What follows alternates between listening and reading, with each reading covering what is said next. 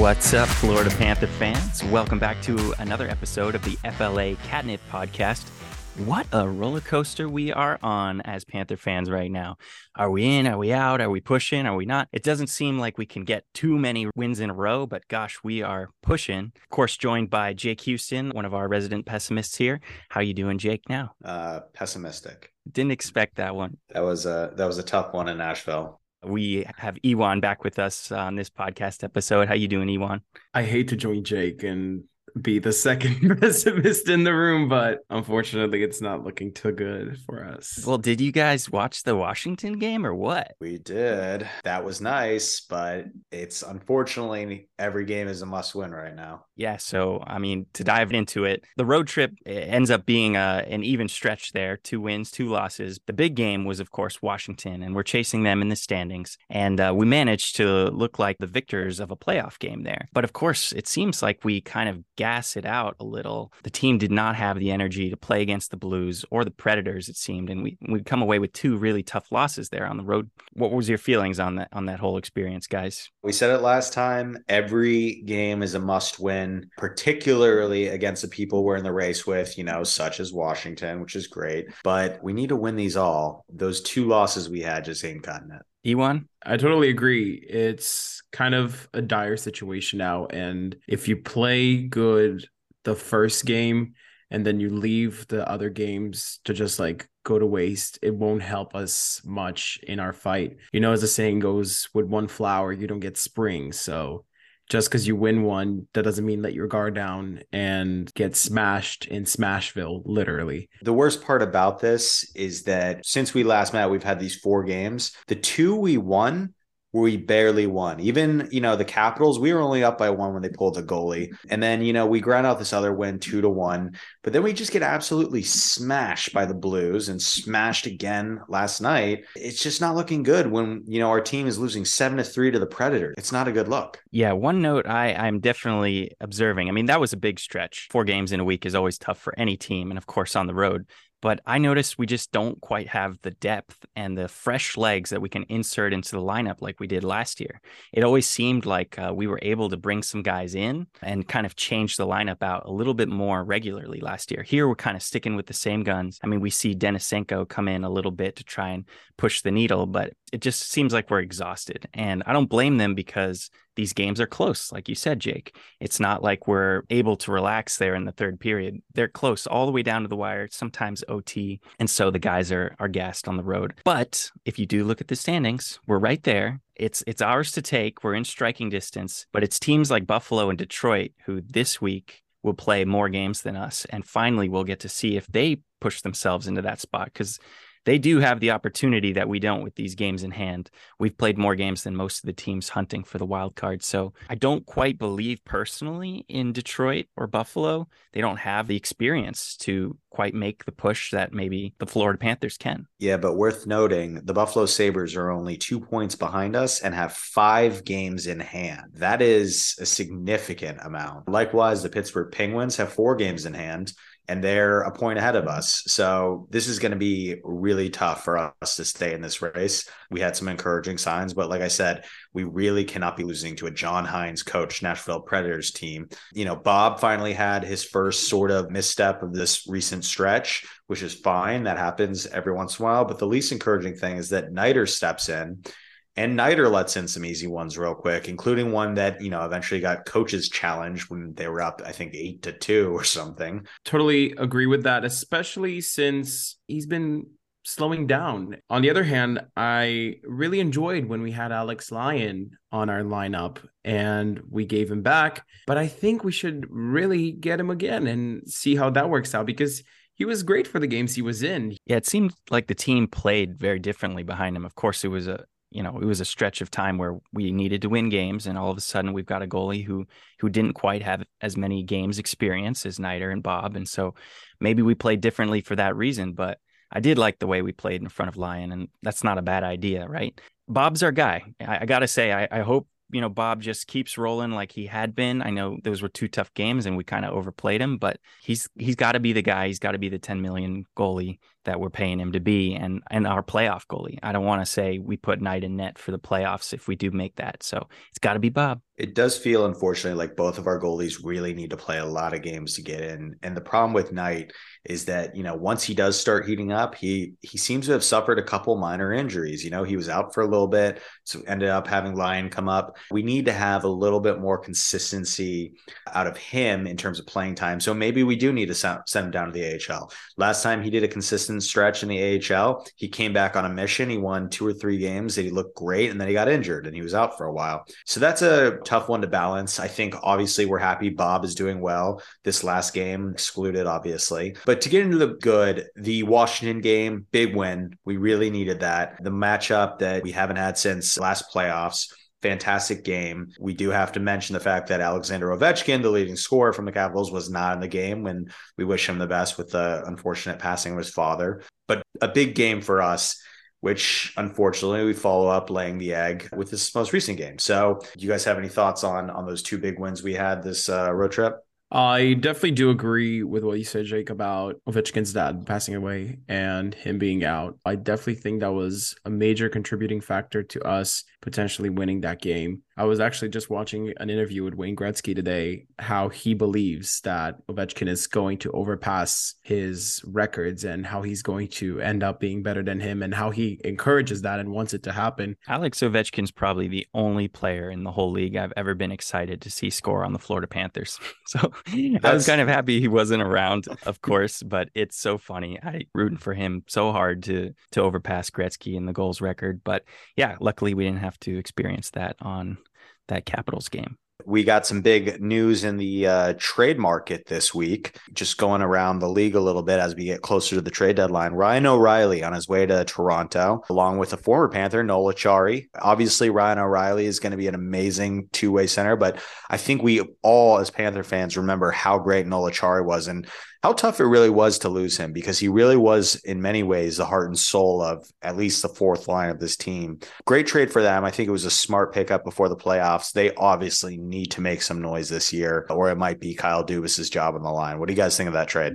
I think Toronto's very lucky to be getting Noel Acciari, especially uh, this season. He's been doing very well 10 goals, eight assists. He's been out there, he's been putting up the work. And it was definitely heartbreaking losing him from our team. But, you know, you do see growth in certain players going to other teams, and you kind of still root for that player because you want them to succeed. I love that Ryan O'Reilly gets traded with first round picks involved and all that. And we're talking about Noel Acciari.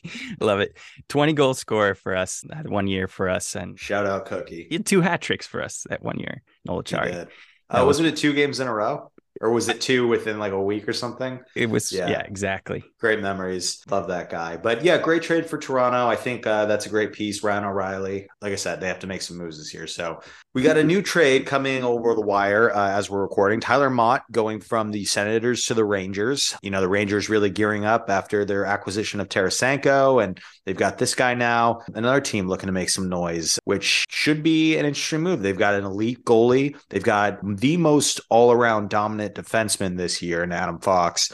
And of course, you know, they got Artemi Panarin and they've got Tarasenko. If only Kakko and Lafreniere can step up, that's going to be a scary team. And does anyone else notice the pattern that uh, the Eastern Conference is beefing up right now?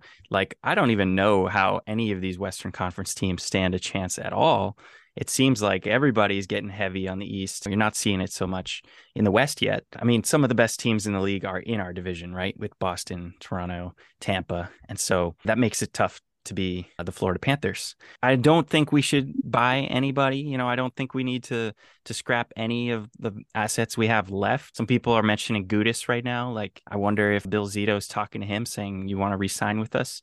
That's the heart and soul of our team, honestly. I can't see us leaving him. And I also don't see him wanting to leave us. So I don't think the Panthers buy. I don't think we beef up, but hopefully we get a, a chance to keep giving some of our guys playoff experience. I think we need to make a smart move or two. You know, one move we made two years ago that kind of went under the radar at the time and then turned into our number two center is Sam Bennett. A lot of people saw him as a cast off from Calgary and he stepped in, was an immediate contributor to our lineup. Not that I think we're going to be able to swing a Sam Bennett type player, but we do need maybe a piece or two to step in and really sort of beef up. Like you mentioned, we just don't have that depth this season. So it would be nice to get somebody, maybe a third line winger or center. Obviously, we've got Duclair coming back soon, hopefully. You don't want to see the Panthers stand pat. There's still two weeks until the deadline. There's plenty of rumors flying around, and we are in this race. So I would hate to see us just sort of stick around with what we got. Yeah, the Duclair soon, hopefully phrase. I've been saying that for a while. It's it's tough. I thought it was going to be this week when we saw the no contact jersey come off. A while ago, they said it was going to be right after All Star break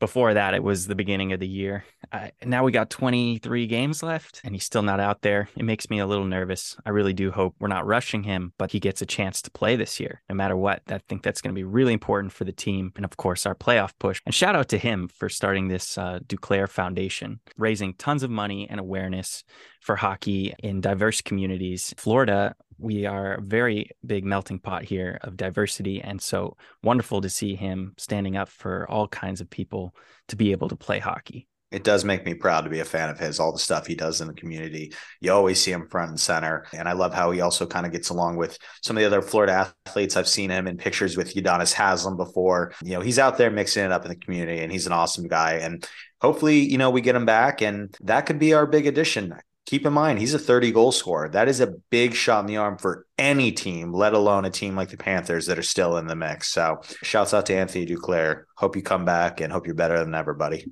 Now, I don't know about you guys, but I also miss our team dad. And I, so I like to call him the team dad, Patric Hornqvist. You say dad, I say zaddy. Look at the tan on that guy. I miss I miss him too. Haven't seen him in a in a really long time. Many people don't know what's going on with Hornqvist. You got to wonder if we're just keeping him on the LTIR because of his. I wouldn't be surprised if he has an injury that is gonna heal exactly on game one of the uh, playoffs. So who wouldn't put that situation together, right? So I don't blame him, but I agree with you. He's the kind of guy who can also give a little zing down our lineup, and that's the reason we don't have depth right now. So yeah, miss him. He was working hard before he went down with the concussion. He looks healthy to me. That tan is looking good. Well, this week coming up, boys, we've got a game against the Ducks uh, Monday. We've got a game against the Sabres on Friday. So a bit of a light week. Obviously, that Sabres game is going to be very important with those games in hand I mentioned. Uh, will be interesting to see some of those stars.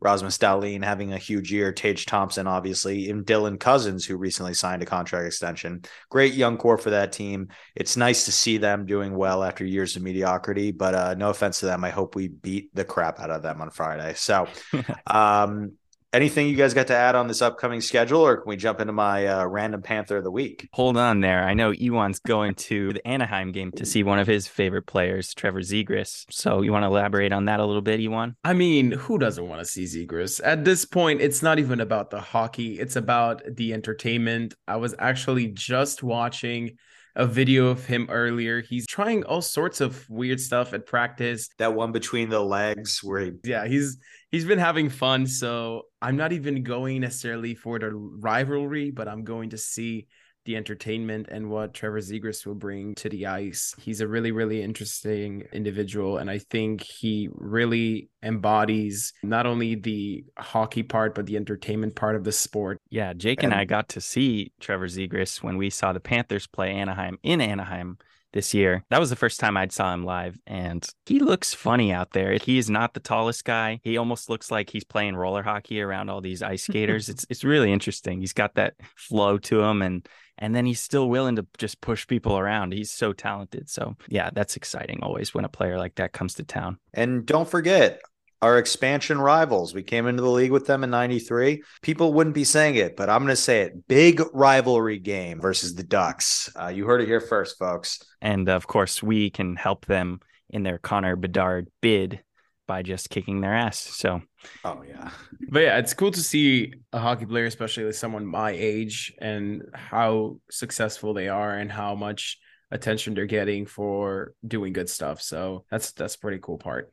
And in contrast, it's good to see a hockey player my age, like Ryan O'Reilly, going to the Toronto Maple Leafs. So, yeah, with his kids and his family. And Jake, what are you doing over there? Not making millions of dollars playing the game I love. I'll tell you that, Kevin. Just gonna go ahead and jump in with uh, our random Panther of the week.